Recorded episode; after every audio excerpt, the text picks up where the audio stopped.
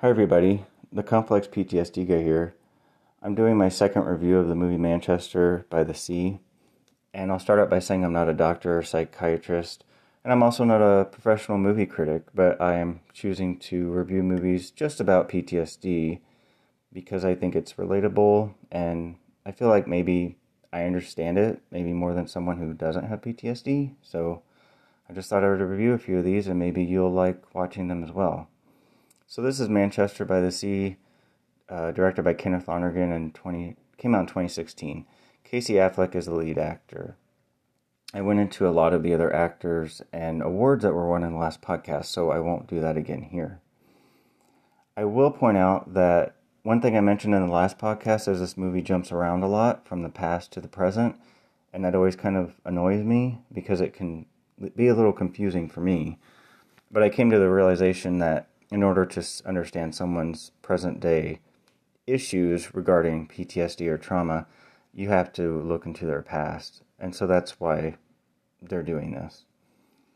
So I left off that Lee's children unfortunately died in a fire um, when he was intoxicated and he didn't put the fire guard up.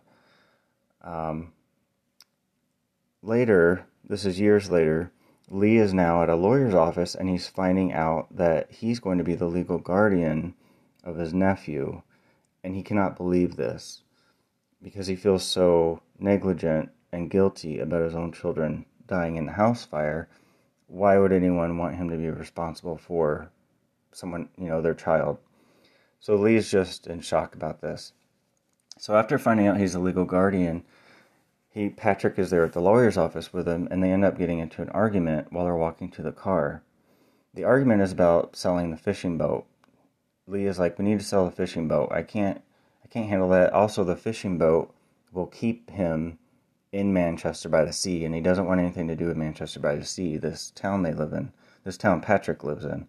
Lee lives in Boston. Sometimes they refer to it as Quincy.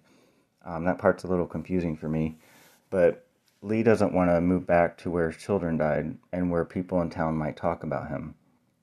He doesn't want to deal with that. So, this is the same fishing boat that they're talking about that Lee, Joe, and Patrick always used to spend so much time on and horse around on. They go to see the fishing boat uh, because Lee wants to sell it, and their fishing buddy, George, is there. And just out of the blue, while Patrick and Lee are standing there with George, Lee says, would you want to be Patrick's guardian? And so that right there, in my opinion, is Lee's PTSD talking. He's not thinking clearly, and he just doesn't want to deal with the trauma and with anything to do with taking care of a minor. And this, you know, Patrick is like, what? You know, George can't take care of me. You know, Patrick can tell something's going on with Lee, and George obviously knows something's going on with Lee. So George isn't going to be Patrick's guardian basically Lee just can't doesn't think he'll be able to take care of Patrick because again his own children died in the fire. They find out from the funeral home that the ground is too frozen and they have to wait to bury Joe's body. So Joe has to stay in the morgue in a freezer and that idea of him being in the freezer really bothers his son Patrick. All of a sudden Lee starts being a jerk to his nephew about funeral arrangements because Patrick keeps asking all these questions about why can't we bury them? Why can't we bury dad now? Why does he have to be in a freezer? And Lee starts just being a jerk, saying, Why don't you handle the funeral arrangements? I don't want to do this anyway. And so his anger's coming out, just like when he got into the bar fight and when he was lashing out, when he was being rude to his clients in the beginning of the movie. Then Patrick informs Lee as they're driving that he asks if he can be dropped off at his girlfriend's house and Lee thinks that this is Sylvie, the girl that was at the house before. And Patrick is like, no, no, this is my other girlfriend. This is Sandy. And so we're, it's implied that Patrick is a popular, a bit of a player in his high school, and he's, the girls at school like him. Lee then goes home and the phone rings. It's his ex wife, Randi, played by Michelle Williams. She says she wants to be at Joe's funeral, and Lee starts to open up a little because he he likes hearing from her. Um, so it's almost like a scene where there's a little bit of forgiveness going on, or she understands Lee's been she Lee has been through a lot and has not handled it well. So she's being very nice to him on the phone. Again, she says she wants to go to Joe's funeral, and Lee says that would be great. That's fine. Randi then informs Lee that she's pregnant. And after a few seconds of hearing this, Lee says he has to get off the phone. Randi has moved on and is having another child with her hus- her new husband, and Lee cannot get over his kids dying in the fire. So it's a lot for him that his ex-wife is now pregnant. The funeral takes place and Lee and Randi hug and Lee meets Randi's new husband. During the ceremony, the nephew, Patrick, his cell phone buzzes, and Lee looks at Patrick. I'm guessing it was Elise, Patrick's mother, who messaged him, and I'll explain.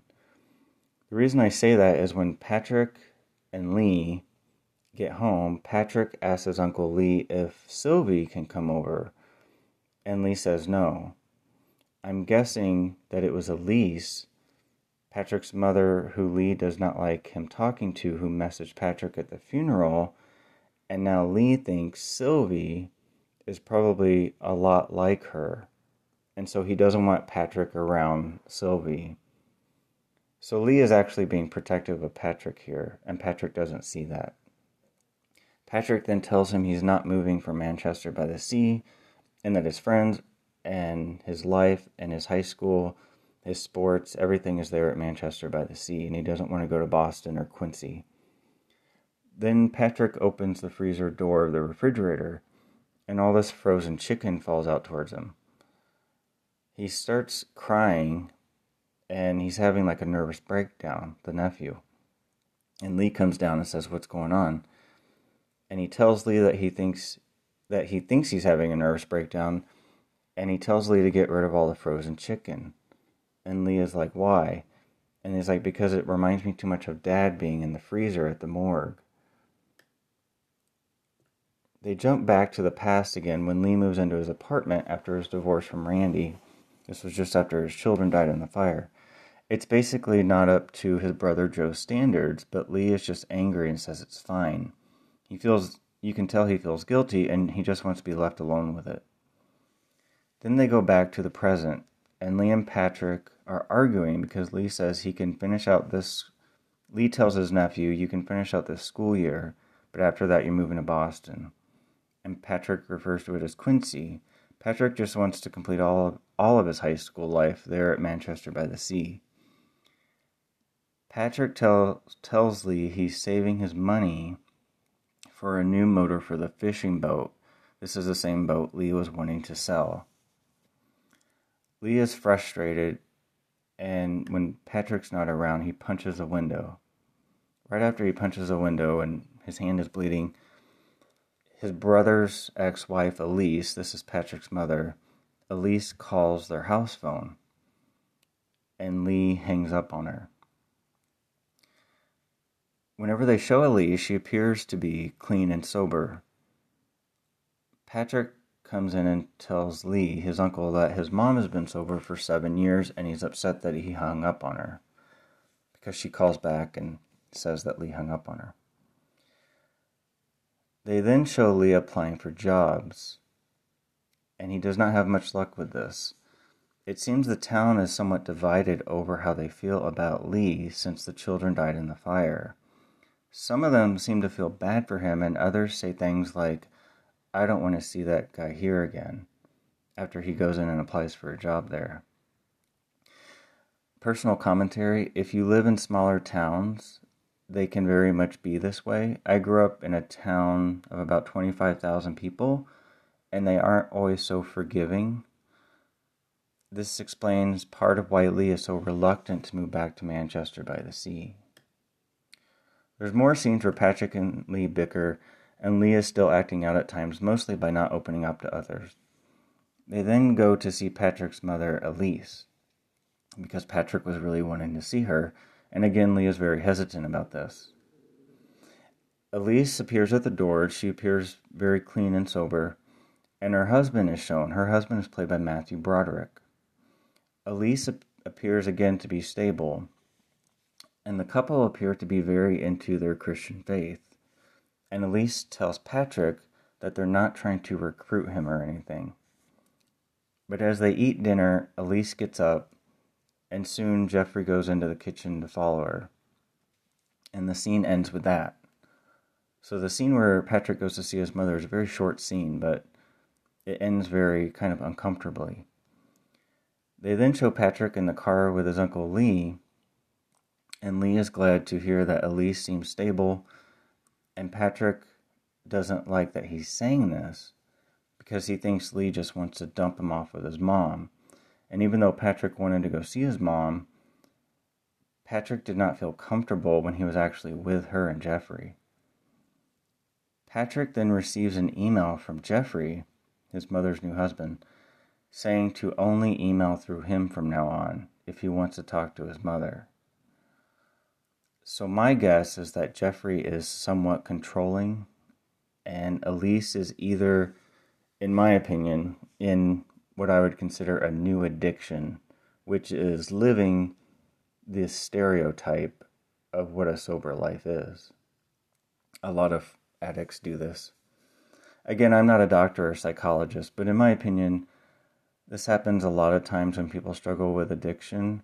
They don't really get to know the gratitude of sobriety. They just fall into a new addiction, and that can be living in a constant state of what you think sobriety is supposed to look like to the outside world. And that, by the way, will drive you crazy if you do that. It's important to learn gratitude. But, anyways, I could do a whole podcast, and maybe I will do a whole podcast on that. Back to the movie. Patrick receives the email from Jeffrey saying only to contact um, to him in order to get to his mom. And I want to point out that's a red flag for me. Patrick is the one that wanted to go see his mom and even wanted to live with her. But again, now that he's around them, he doesn't want that. Basically, we're hitting a turn in the movie, and that's the reason I repeated that part. We're hitting a turn in the movie where Lee, Uncle Lee, starts to open up and even asks Patrick if he wants to see his friends or have Sandy over to the house. Patrick says, haha, nice try. He can see Patrick really hopes he will live with him in Manchester by the sea. The next scene is where I will end today's podcast before the final review that I'll do later today. So, in the scene where Lee was asking if Patrick wanted to hang out with his friends or his girlfriend, Patrick said no, and that's unusual for him. Lee can kind of tell that he's giving up and he's almost looks like he's out of his wits, the nephew. Lee then goes to a room in the house and he sees a gun case with about four shotguns in it. Patrick walks into the room and says, Who do you want to shoot, you or me? And Lee says, Do you know how much these are worth?